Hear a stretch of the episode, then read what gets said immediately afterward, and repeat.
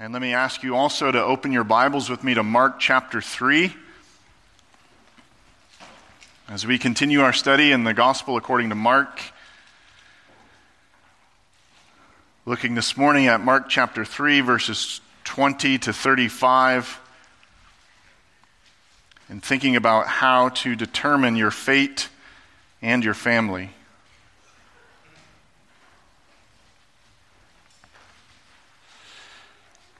Mark chapter 3, verses 20 to 35 says this Then he went home, and the crowd gathered again, so that they could not even eat. And when his family heard it, they went out to seize him, for they were saying, He is out of his mind. And the scribes who came down from Jerusalem were saying, He is possessed by Beelzebul, and by the prince of demons he casts out the demons. And he called them to him and said to them in parables, How can Satan cast out Satan? If a kingdom is divided against itself, that kingdom cannot stand. And if a house is divided against itself, that house will not be able to stand. And if Satan has risen up against himself and is divided, he cannot stand, but is coming to an end. But no one can enter a strong man's house and plunder his goods unless he first binds the strong man. Then indeed he may plunder his house. Truly I say to you, all sins will be forgiven the children of man, and whatever blasphemies they utter. But whoever blasphemes against the Holy Spirit never has forgiveness, but is guilty of an eternal sin. For they were saying, He has an unclean spirit. And his mother and his brothers came, and standing outside, they sent him, they sent to him and called him. And a crowd was sitting around him, and they said to him, Your mother and your brothers are outside seeking you. And he answered them, Who are my mother and my brothers?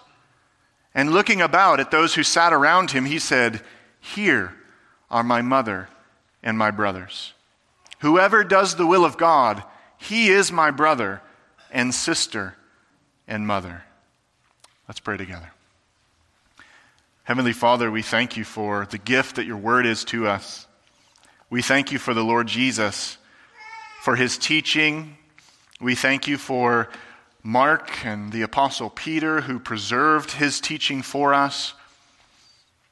We thank you for your Holy Spirit who superintended all the writings of Scripture and who is active in working out the power of the Scriptures. We pray, O oh Lord, that you would demonstrate the power of your scriptures this morning in our hearts. Remind us that this is not just a book, but this is the very Word of God. It comes to us now from your throne. You, it's, it's not as though you have spoken in the past, though you have, but you continue to speak through your holy word.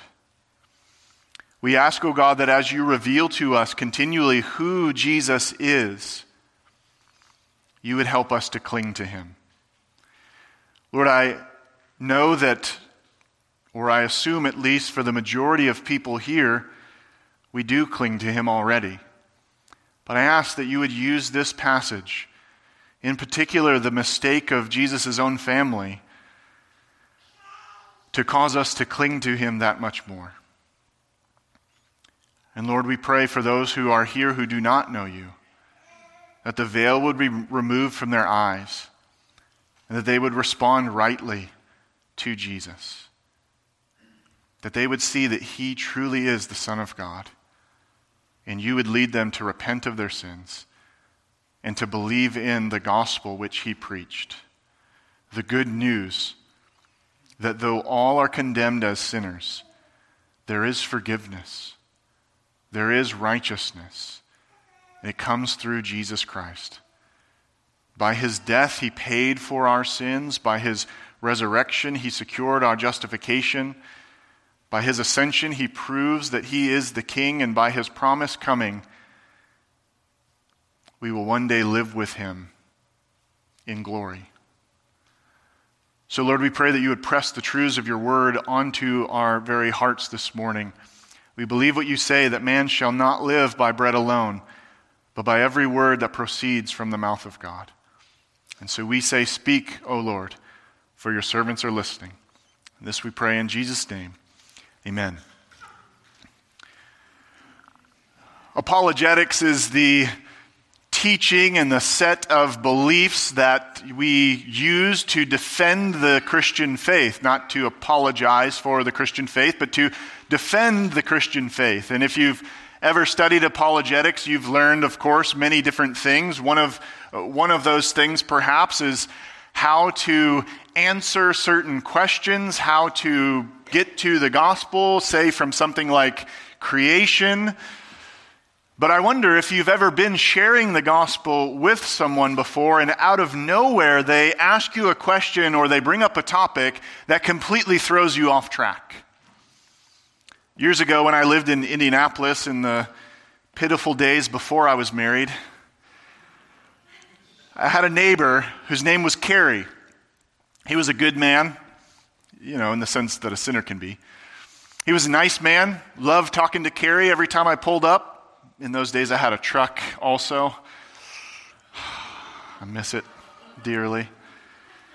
But I would talk to Kerry very often. Almost every time I pulled up, he would be outside hanging out, and we would talk. And he knew I was a Christian. At that time, I was in Bible college, and uh, he knew where I stood, and, and I would talk to him about his own soul, and we would have conversations about this. And one of those times, I was sharing the gospel with him, and I don't remember the details of the conversation, but out of the blue, he just asked me a question that stopped me dead in my tracks. He said, Well, what about cavemen?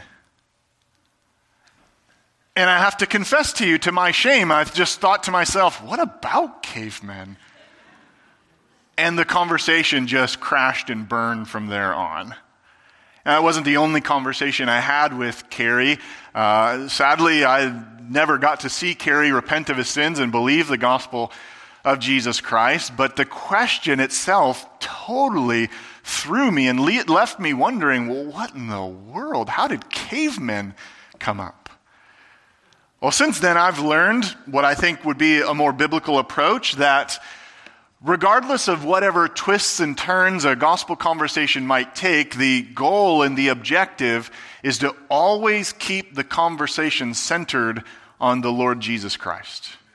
Because the reality is that no matter what someone else might want to, or what someone might want to talk about instead of Jesus, and of course we would be kind to go down those trails, but then to figure out how to get it back to Jesus. But regardless, whatever else someone may want to talk about, the reality is that there is no more important person, no more important subject than the Lord Jesus Christ. The reality is that the whole world hangs on Jesus.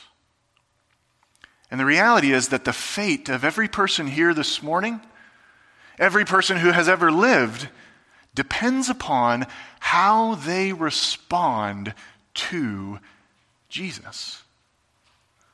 Think what you want about cavemen. Think what you want even about creation.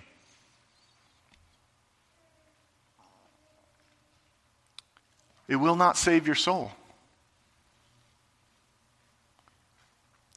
But if you come to believe what's right about Jesus Christ, that he is indeed the Son of God that Mark has been telling us all about, then that very belief will save your life and will change it forever.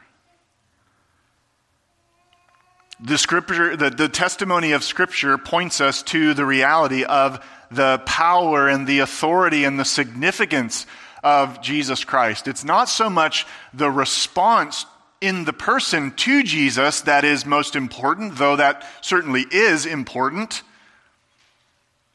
But the reality is, it's the one they are responding to who is most important and most significant. Let me remind you of what the Bible says about Jesus, Colossians 1 15 to 20. He is the image of the invisible God, the firstborn of all creation. For by him all things were created, in heaven and on earth, visible and invisible, whether thrones or dominions or rulers or authorities. All things were created through him and for him. And he is before all things. And in him all things hold together. And he is the head of the body, the church. He is the beginning, the firstborn from the dead, that in everything he might be preeminent. For in him all the fullness of God was pleased to dwell. And through him to reconcile to himself all things, whether on earth or in heaven, making peace by the blood of his cross. Or there's the testimony of the book of Hebrews. Hebrews chapter 1, verses 1 to 3 says, Long ago, at many times and in many ways, God spoke to our fathers by the prophets. But in these last days, he has spoken to us by his Son, whom he appointed the heir of all things, through whom also he appointed the world. He created the world. He is the radiance of the glory of God and the exact imprint of his nature, and he upholds the universe by the word of his power. Do you know what is included in the universe? You are. Jesus upholds you by the word of his power.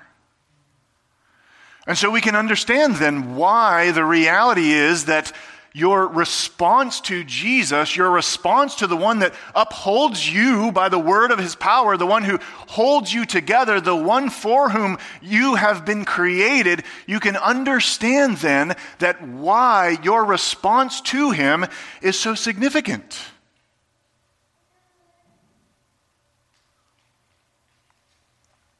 C.S. Lewis understood that rightly, as have many other Christians and masters of apologetics.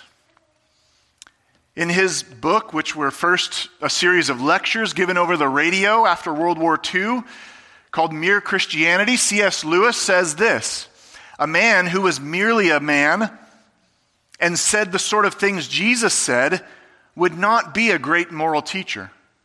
He would be either a lunatic on a level with a man who says he is a poached egg or else he would be the devil of hell. You must make your choice. Either this man was and is the Son of God, or else a madman or something else. You can shut him up for a fool. You can spit at him and kill him as a demon. Or you can fall at his feet and call him Lord and God. But let us not come with any patronizing nonsense about his being a great human teacher. He has not left us open, that open to us. He did not intend to. Now, it seems to me to be obvious that he was neither a lunatic nor a fiend, and consequently, however strange or terrifying or unlikely it may seem, I have to accept the view that he was and is God. God has landed on this enemy occupied world, Lewis says, in human form. I'm not sure if C.S. Lewis was drawing upon this passage in the Gospel of Mark when he thought of that and when he wrote that, but certainly it fits identically with what Mark is teaching us this morning that you can take Jesus as anything you want to take him as, but there is only one way to take him that is the right way. And regardless of whichever way you take him, how you take him, how you respond to him will determine both your fate and will determine your family. Who wouldn't want to determine their fate and their family. God is showing us here this morning in this passage that you have the ability to determine both of those things based upon the way you respond to Jesus. Mark has been showing us, and he's declared it from verse 1 of chapter 1, that Jesus is the Son of God.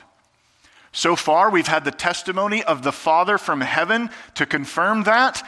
And surprisingly, we've had the testimonies of the demons from hell to confirm that. In Mark's gospel, so far, no human being has recognized what Mark is determined to have you and I recognize that Jesus really is the Son of God. But he continues to unfold this reality for us, and he does so in some very surprising ways.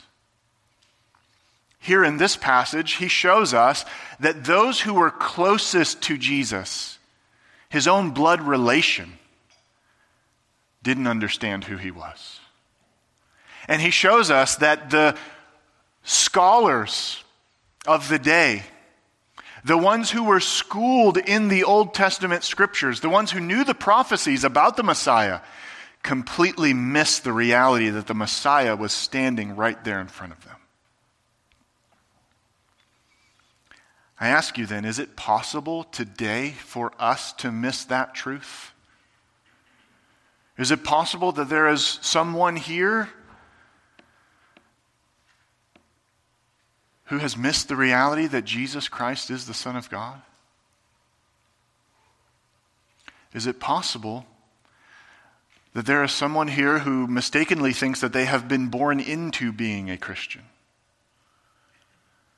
Is it possible that there is someone here who mistakenly thinks that it is their close association. They've gone to church for X number of years. They study their Bible. They, they do all the Christian things. Is it possible that there is someone here who thinks that that is the thing that gets them to Jesus? You know the answer to that, and I ask the question because you know the answer to that. The answer is yeah, it's possible. But is it also possible that you are here this morning because you recognize Jesus Christ is the Son of God. And in all your imperfections, in all your flaws, in all your ongoing sins, you still recognize on a daily basis that Jesus is the Son of God. We actually see all of these responses in this passage this morning. And so I'd like to use, I'm not the only one to do it or the first one to do it, but I'd like to use C.S. Lewis's indicators, his, his markers of how to respond to Jesus this morning. We need to understand that how you respond to Jesus will determine both your fate and your family. And so in this passage, Mark gives us three options for deciding who Jesus is that determine both your fate and your family. Three options for deciding who Jesus is that determine both your fate and your family. First of all, as Lewis pointed out, you can determine that Jesus is a lunatic, just like his family did in verses 20 to 21. Look at him again with me. Then he went home, and the crowd gathered again so that they could not even eat. And when his family heard it, they went out to seize him, for they were saying, He is out of his mind. In verse 20, Mark gives us the setting. He paints the picture. And he shows us how this passage connects with the previous passage by saying, essentially, Jesus had uh, identified the 12 apostles, and now, after that work was done, he goes home. He goes back to his house in Capernaum, wherever that was. Perhaps it was Peter's house, perhaps it was another house, but he goes back to his home, and who follows after him? The crowd.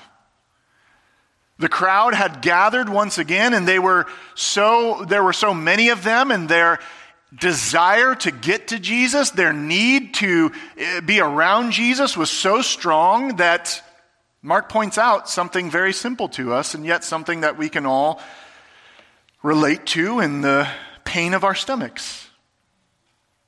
They could not even eat. Perhaps they couldn't eat because the house was so crammed full of people and they couldn't make their way to the kitchen. Perhaps they couldn't eat because the house was so loud and the needs were coming at Jesus so quickly and there was just no time to eat. Mark doesn't tell us. What he tells us is that the crowd had created another troubling situation for Jesus and his disciples, another obstacle to the ministry of Jesus, so much so that he couldn't even eat a meal. And then, in the, the masterful way of telling the story, Mark sets the scene and then he zooms from Capernaum back to probably Nazareth to the house of Jesus. Where verse 31 and 35 tell us his mother and his brothers were. Verse 21 tells us that when his family heard about it, they went out to seize him, for they were saying he's out of his mind.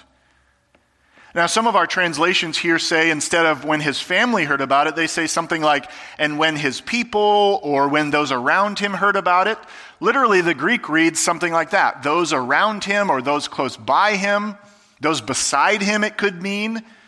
And it's actually a, a, a connecting, a way of Mark connecting that group, those who were close by him, with the other group down in the last section of this passage. Look at verse 34. And looking about at those who sat around him, same Greek construction there that we find up here that the ESV describe, or translates as his family.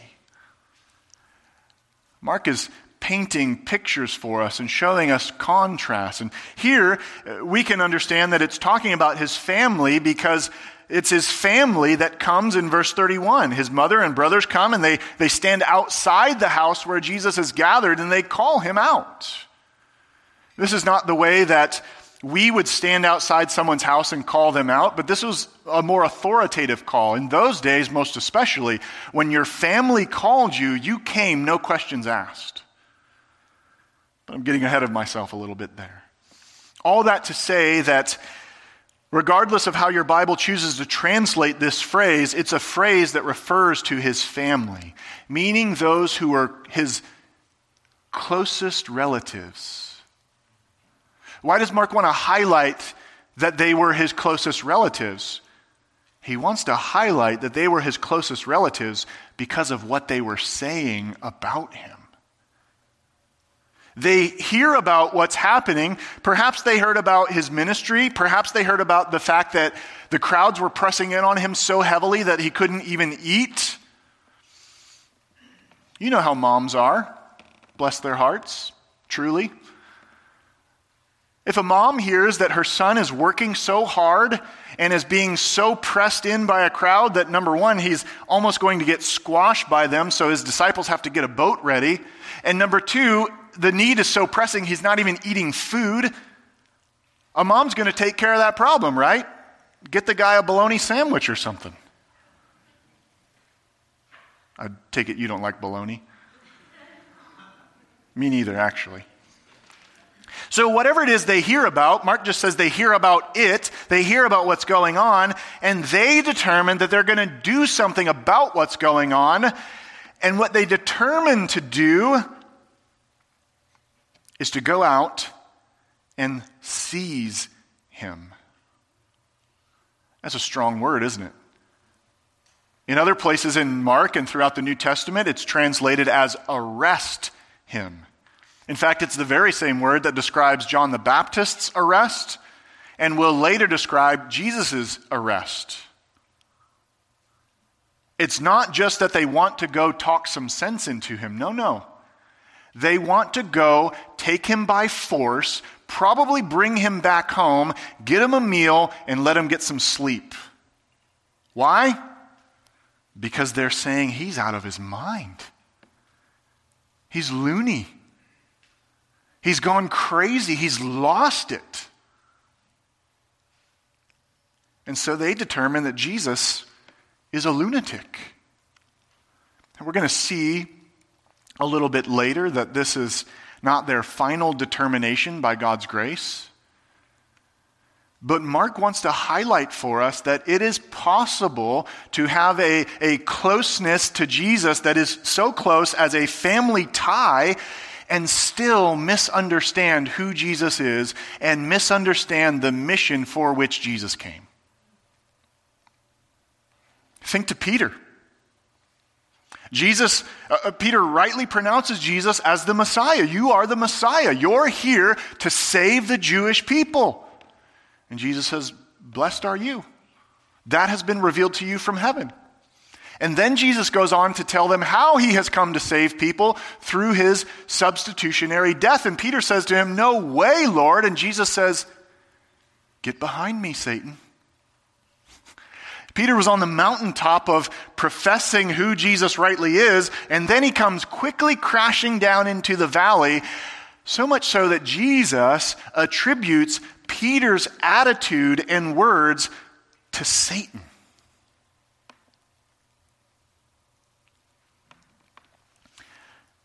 It shows us, doesn't it? Something that we already know, but something that we perhaps too often forget. Even Christians can be wrong sometimes.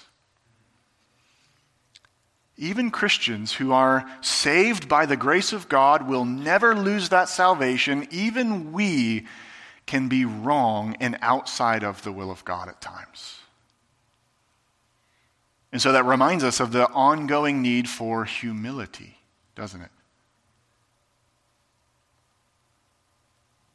Paul says, Be careful if you think you stand, lest you fall. He wasn't talking to unbelievers, he was talking to the church at Rome. And so Jesus' family determine that he's a lunatic. He's lost his mind. He's maybe suffering from the fatigue and the exhaustion and the starvation that he is perhaps feeling. But regardless of what it is, they determine that they've got to go and do something about this son of Mary's and this brother of these guys because he's just completely lost his mind. He's gone bonkers. And so you can determine if you would like to that Jesus is a lunatic, but it won't go well for you. That's the first option that Mark gives to us. That upon deciding if you choose that Jesus is a lunatic, will seal your fate and decide your family in a very negative way. But then he gives us a second one as well. And it comes from the scribe's response to Jesus. Secondly, you can decide that Jesus is a liar. History proves the existence of Jesus just as much, in fact, even more so, than it proves the existence of any of the Caesars. How do we know anyone alive before today actually existed? Well, it's been written down, it's been verified by eyewitnesses, and there are no credible claims to undermine that. The reality is, Jesus is real, and you have to deal with him. And so you can decide if you want that Jesus is a liar, just as the scribes decide. We pick it back up in verse 22, and you'll, you'll notice the, Mark set the scene in verse 20, and then in verse 21, he pans the camera back to the probably the boyhood house of Jesus, where his mother and brothers are, which was likely still in Nazareth. And so he pans the camera back up north into Capernaum, and he looks, uh, he, he fixes us in on what's happening inside of the house. Why? Because the mother and brothers need some time to travel from Nazareth to Capernaum. And so Mark zooms us in on the action inside of the house, and that action begins with some men who have come from Jerusalem. Verse 22 says, And the scribes who came down from Jerusalem were saying, He is possessed by Beelzebul, and by the prince of demons he casts out the demons. The scribes, we've already met them a number of times, but I'll just remind you the scribes were the Bible scholars of the day. They were the ones who best knew their Bibles. Not only were they functioned somewhat like lawyers, but they were also the ones who were tasked with the job of hand copying the Word of God in its exact, precise nature. And if they ever messed it up, they went through an elaborate process of destroying it, and then went through another elaborate process of purifying themselves before they could ever pick up the pen again. They were the ones who knew their Bibles. They were the ones who should have known something is happening here that smells a whole lot like what Isaiah has been talking about, etc.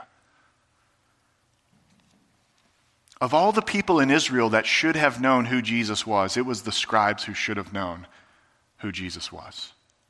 And so they come down from Jerusalem. Not that they have gone south, they've actually traveled north, but they've come down in elevation and they've come down in significance. Jerusalem is the heart of Israel. So you always come down from Jerusalem.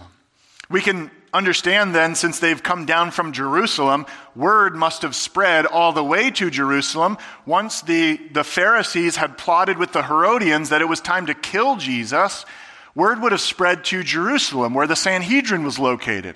And so there were plans, there were plots, there were schemes to kill Jesus. But there needed to be a delegation that was sent out in order to discredit the ministry of Jesus because let's face it, this guy was a problem to the established religion of the day. And so they send out their best and the brightest, the scribes. And they go with a message to tell everyone that Jesus is a big fat liar. That although he may claim to be from God, and although the people may say that he's from God, in fact, even the unclean spirits tell people that this is the Son of God, the scribes wanted everyone to know it's not true. He's actually from the other side, the bad guy, from Satan himself. And they call him here Beelzebul, and you can read all kinds of different things about the origination of Beelzebul, comes from the uh, the, the word Baal, and then was later turned into Beelzebub, which means Lord of the Flies. And here Mark calls him Beelzebul, and there's some debate on who it is that he's talking about, but Jesus silences the, ba- the debate by just explaining in his explanation to the scribes that they're a bunch of fools when he says, How can Satan cast out Satan? Who is Beelzebul? Satan. Who is the prince of demons? Satan.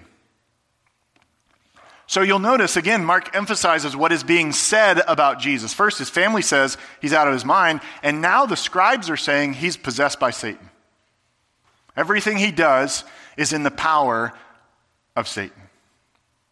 It's important for us to notice that as we begin to unravel that, that age old, perplexing question of what is the unforgivable sin.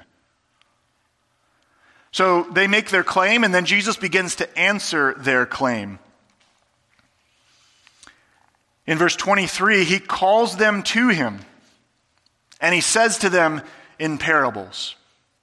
Notice who's taking charge here. Who's the official delegate from the leadership of Israel? The scribes. But who's exerting his authority over the delegate from Jerusalem? Jesus. And what are they doing in response? They're obeying. They come to him. They have to. He's the Son of God. This is a God ordained appointment, a God ordained conflict. And so he calls them to him, and Mark lets us know that he begins to speak to them in parables, which is the first time in the Gospel of Mark that that word occurs. You perhaps, likely, if you've been in the church a while, you know what a parable is. Next week, when we begin chapter 4, we're going to see a, a good, great parable. But look with me at chapter 4, verses 10 to 12, to explain why now Jesus begins to speak to these particular people in parables. Mark 4, 10 to 12 says, And when he was alone, those around him, same thing as Mark has used in chapter 3, those around him with the 12 asked him about the parables. And he said to them, To you has been given the secret of the kingdom of God. But for those outside, everything is in parables, so that they may indeed see, but not perceive, and may indeed hear, but not understand, lest they should turn and be forgiven. Back to chapter 3, Jesus begins to speak to them in parables because they are outsiders to the kingdom of God and to the plan of God. Jesus is not concerned with begging them, pretty please believe in me. The authoritative Son of God says, This is who I am, take it or not. And so he speaks to them in parables, and he, first of all, explains to them the ridiculousness of their accusation. He says to them, How can Satan cast out Satan? And if a kingdom is divided against itself, that kingdom cannot stand. And if a house is divided against itself, that house will not be able to stand. And if Satan has risen up against himself and is divided, he cannot stand, but is coming to an end. You get the point, right? Jesus says, if what you're saying is true, if I do what I do by the power of Satan, then that means that Satan is fighting against Satan as I cast out unclean spirits. And if Satan is now fighting against Satan, then he's going to lose. His kingdom will fall. His house is divided. That's it for him. So Jesus is pointing out the ridiculous nature of their accusation. Listen, I'm not under the power of Satan because if I were, I would be working for Satan, not against Satan. Obvious, right? But the reality is, Jesus says uh, he cannot, st- uh, if Satan has risen up against himself and is divided, he cannot stand, but is coming to an end. That part was and is true, isn't it? Satan is coming to an end, but not because he's divided against himself, but because the one who is the Son of God has taken on flesh and as C.S. Lewis said, has entered into enemy occupied territory in order to save souls from his clutches. And this is what Jesus explains then in verse 27. But no one can enter a strong man's house and plunder his goods unless he first binds the strong man. Then, indeed, he may plunder his house. Now, I would remind you, Mark told us that this is a what? a parable. So that means you have to take the story and put the pieces together and do a little bit of interpretation.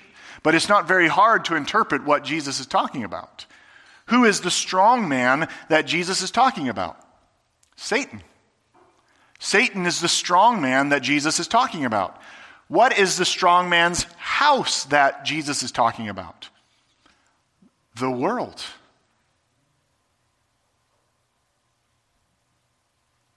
And at the same time, who is the one that is entering into the strong man's house, binding the strong man, and plundering his goods? Jesus.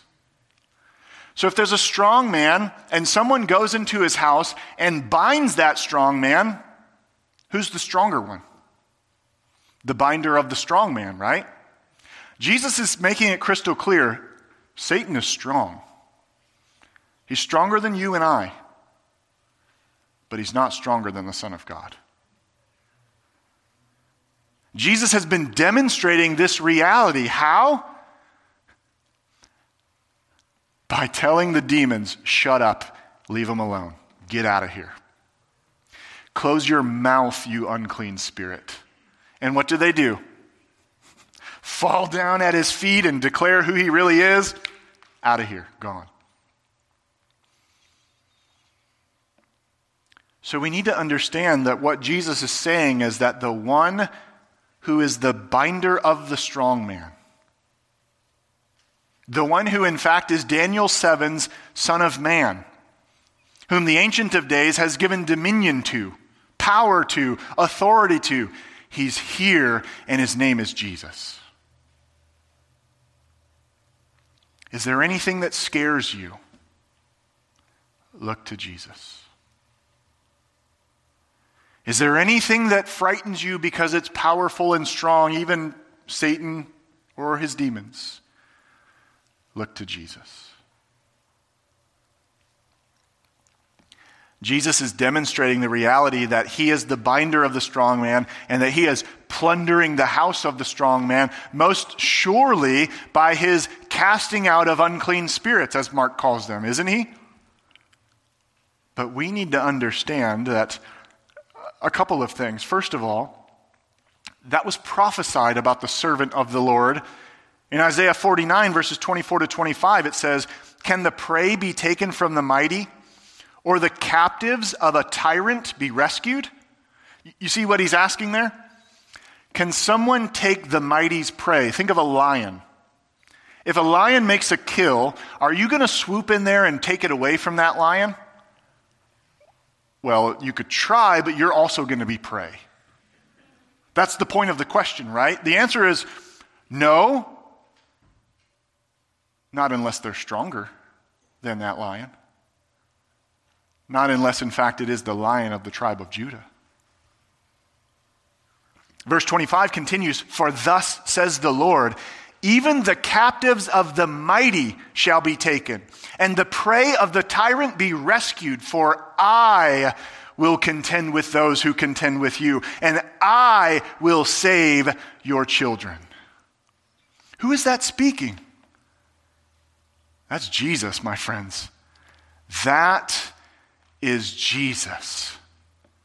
And this is what he is explaining as he binds the strong man. This is what John says in 1 John 3 8. He says, The reason the Son of God appeared was to destroy the works of the devil. But let me ask you a question Is that a reference only to Jesus casting out demons? No. It is a reference to Jesus saving souls. We need to build a, a, quick, short biblical theology of this. So turn to Ephesians chapter 2 with me. Ephesians chapter 2 is one place we can go to see this reality fleshed out for us.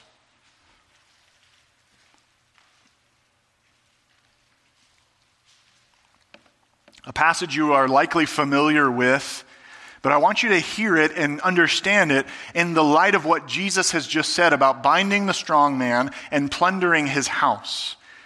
Starting in verse 1, it says, And you were dead in the trespasses and sins in which you once walked, following the course of this world, following the prince of the power of the air, the spirit that is now at work in the sons of disobedience. Who is that? Satan. And Paul explains to the Ephesians church, and God explains to Applegate Community Church that at one time, you, Christian, were doing that. That was your fate at one time. You were following Satan whether you knew it or not. Verse 3 continues, among whom we all once lived in the passions of our flesh, carrying out the desires of the body and the mind, and were by nature children of wrath like the, mes- the rest of mankind. But God, being rich in mercy, because of the great love with which He loved us, even when we were dead in our trespasses, made us alive together with Christ. By grace you have been saved, and raised us up with Him, and seated us with Him in the heavenly places in Christ Jesus. So when Jesus says that He is here to bind the strong man, and to plunder his house, you, Christian, are evidence that he is not a liar. How is it that you came to saving faith in Jesus Christ? Were you just smart enough one day? Did it just dawn on you, oh, this Christian thing's a really good idea? No. Jesus went into the house of the strong man and he flicked him out of the way. Get out of here. And he said, You're coming with me. You're mine. I love you. You're mine. No more will the enemy oppress you. No more will he deceive your darkened mind. Be alive. Come with me.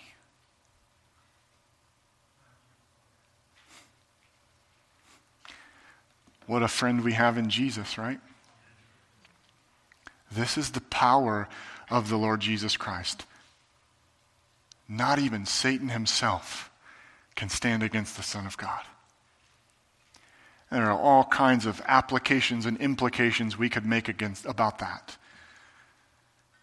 And my friend, I don't know what you're struggling with, and I don't know what sin continues to plague you.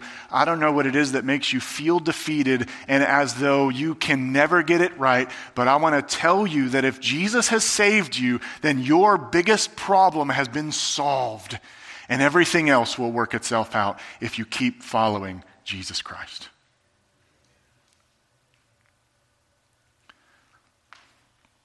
Jesus has come to plunder the house of the strong man because he is the Son of God. Let's go back to Mark chapter 3 then. As we have a, a better understanding, and I think, I hope, a, a more personal and a more relevant and practical understanding of the strength of the very Son of God who plunders Satan's house. Jesus then explains something about the gravity of their accusation against him in verse 28. He says, Truly I say to you, all sins will be forgiven the children of man. And whatever blasphemies they utter, or literally, whatever blasphemies they blaspheme, but whoever blasphemes against the Holy Spirit never has forgiveness, but is guilty of an eternal sin, for they were saying, He has an unclean spirit. You probably know you may have even struggled with the same thing yourself. You probably know someone who, at some point in their life, has significantly and seriously struggled with the thought that they may have committed the unpardonable sin. Am I right? Raise your hand if you know someone or if you ever have struggled. Okay, I thought more of you would, but you still made my point. Thanks.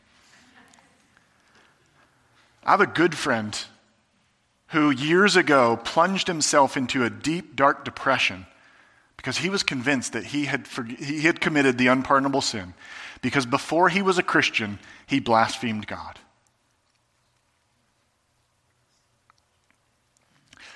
Blasphemy is to, to slander, to speak ill of someone. And of course, the greatest blaspheme is blasphemy against God, right?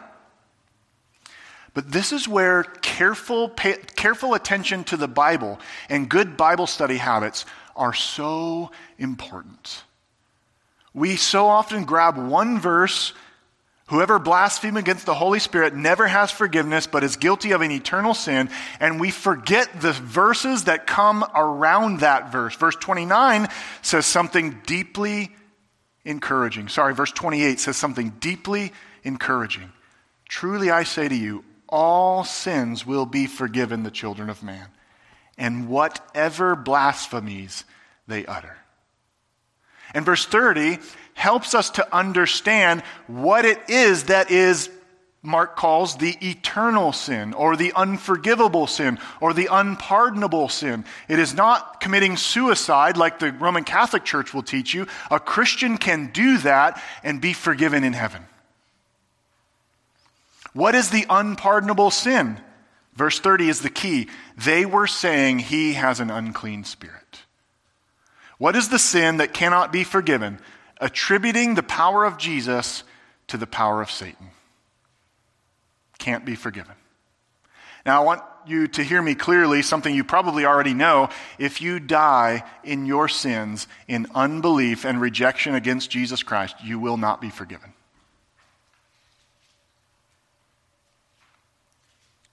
But if at any point before then you realize that Jesus is the Son of God, and you repent of your sins, and you believe the gospel, even if it's with your dying breath, you will be welcomed into heaven as a child of God. How do we know that? Well, Paul makes it pretty clear for us in his example and in his life In 1 Timothy chapter 1, Paul explains something to Timothy that he already knew. Starting in verse 12, he says, I thank him who has given me strength, Christ Jesus our Lord, because he judged me faithful, appointing me to his service, though formerly I was a blasphemer, persecutor, an insolent opponent, but I received mercy because I had acted ignorantly in unbelief, and the grace of our Lord overflowed for me with the faith and love that are in Christ Jesus. The saying is trustworthy and deserving of full acceptance that Christ Jesus came into the world to save sinners, of whom I am the foremost. Blasphemy against God can be forgiven, but what's the key? You have to seek forgiveness. The scribes were calling what was good evil. They were so resolute in their opposition against Jesus, they wouldn't listen to him. And they wouldn't listen to anyone else. And so it seems, at least in that moment, that Jesus gave them over to their sins. There would be no forgiveness for them if they remained in that state. So we need to make sure that we don't just focus on the unforgivable, unpardonable sin, but we remember the reality that Jesus says, If anyone comes unto me, I will in no wise cast him out. What's the key to determining your fate? It is seeking forgiveness through the death and resurrection of Jesus Christ. That's the key. And so the scribes were saying that Jesus was a liar. And then finally, the third response, the third option that you can choose is that Jesus is the Lord. Verses 31 to 35 come back to Jesus' family, and they focus in on one particular group who is not outside of the house, but who is seated around Jesus because they recognize who he is, and they want to follow him as disciples. Verse 31 And his mother and his brothers came, and standing outside, they sent to him and called him. We know that the house was so full, something was going on, so that Jesus and his disciples couldn't eat. So perhaps his mother and his brothers couldn't force their way into the house. But I think more likely what was happening was Jesus' mother and brothers were attempting to exert authority over Jesus. We're not going in there, you're coming out here, you crazy man. You know what it's like if you've ever administered discipline to your child. No, no, no. I'm not coming to you, you come to me. And so I think this was what was happening. They were attempting to exert authority over him by sending word into the house and calling him out, which any other person in those days would have said, Of course, I'm coming right now because the family was everything. And, and in that, this culture still today, the family is everything. And we get some carryover of it ourselves, where we often say family first, right? But is that biblical? Verse 32 says, And a crowd was sitting around him. Who do you think Mark wants you to focus on? Where's this crowd now? They're sitting around him. What does it mean to be a disciple? It means to be a learner. Why do you think they're sitting around him? It wasn't because he had something to eat, the guy was hungry. It was because they knew who Jesus was. And they were in awe of his teaching. And they just couldn't get enough. This is why Christians love Bible teaching. This is why Christians who understand rightly who Jesus is love to digest their Bibles. This is why they don't just pick it up on Sunday and put it back down when they drive home. But every day they're meditating on the Word of God. Why? Because they know who Jesus is and they love Him and they just can't get enough. Give me more, Jesus. Take the world and all its problems. Turn off the news and just give me Jesus. And so Peter, or Mark rather, focuses us in on that particular crowd who sends word. And they said to him, Your mother and your brothers are outside seeking you. It would have been a culturally appropriate thing. Jesus, hey, they're here, you need to go. But verse 33 gives Jesus' response, and he answered them, Who are my mother and my brothers? Which is a shocking answer, not only because you don't answer something like that with a question, but in those days, most especially in that culture, you don't do that to your mother and your brothers. You don't do that to your family. This was not Jesus being rude or unkind to his family, but rather, this was Jesus pointing out that his family in this moment was not doing the will of God. They were attempting to thwart his teaching ministry by calling him out, seizing him, and taking him away. And when it comes to between, between deciding to do the will of your family and to do the will of God, it's a no brainer, most especially for the Son of God. But I want to point out something else to you. Mark wrote to people after Jesus' death, resurrection, and ascension, right?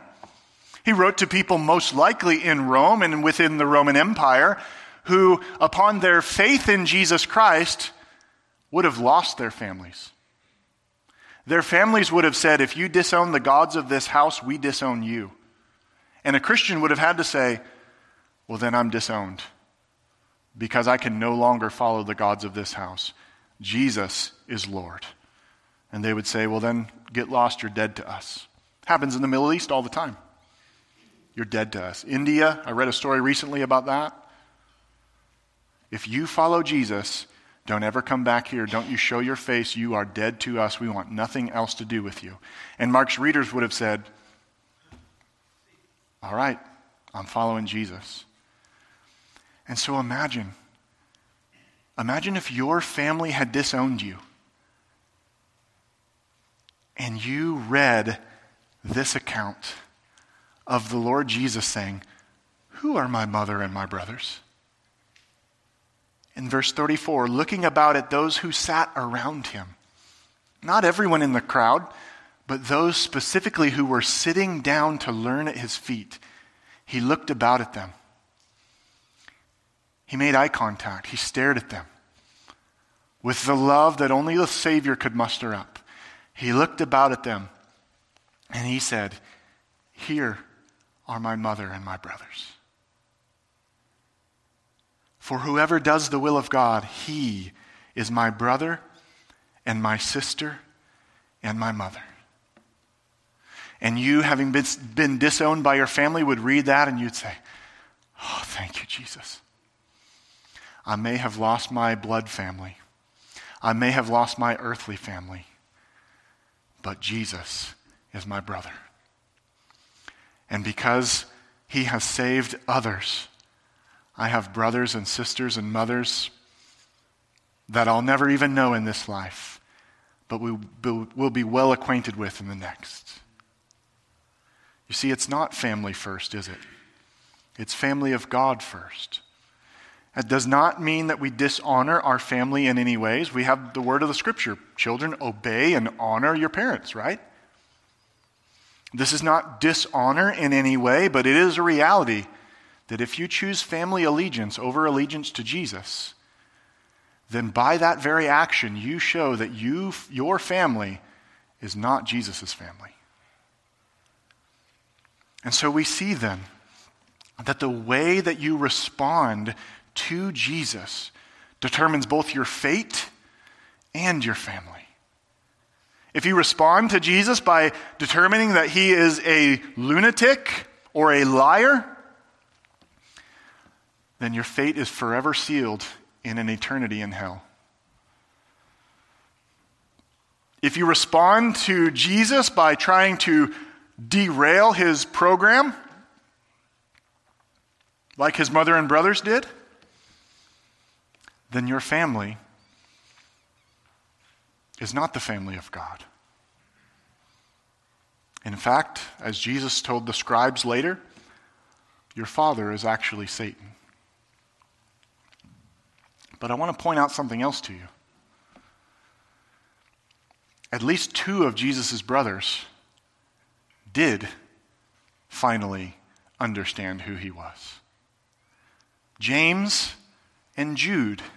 We read their letters in our Bibles, showing us that until your dying breath, it is never too late to respond rightly to Jesus Christ.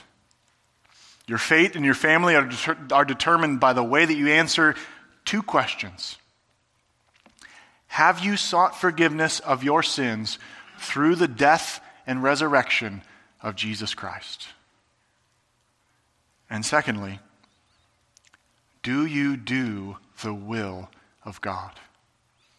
Or, in other words, is it your highest priority to obey Jesus? After all, he says his true family are those who do the will of God.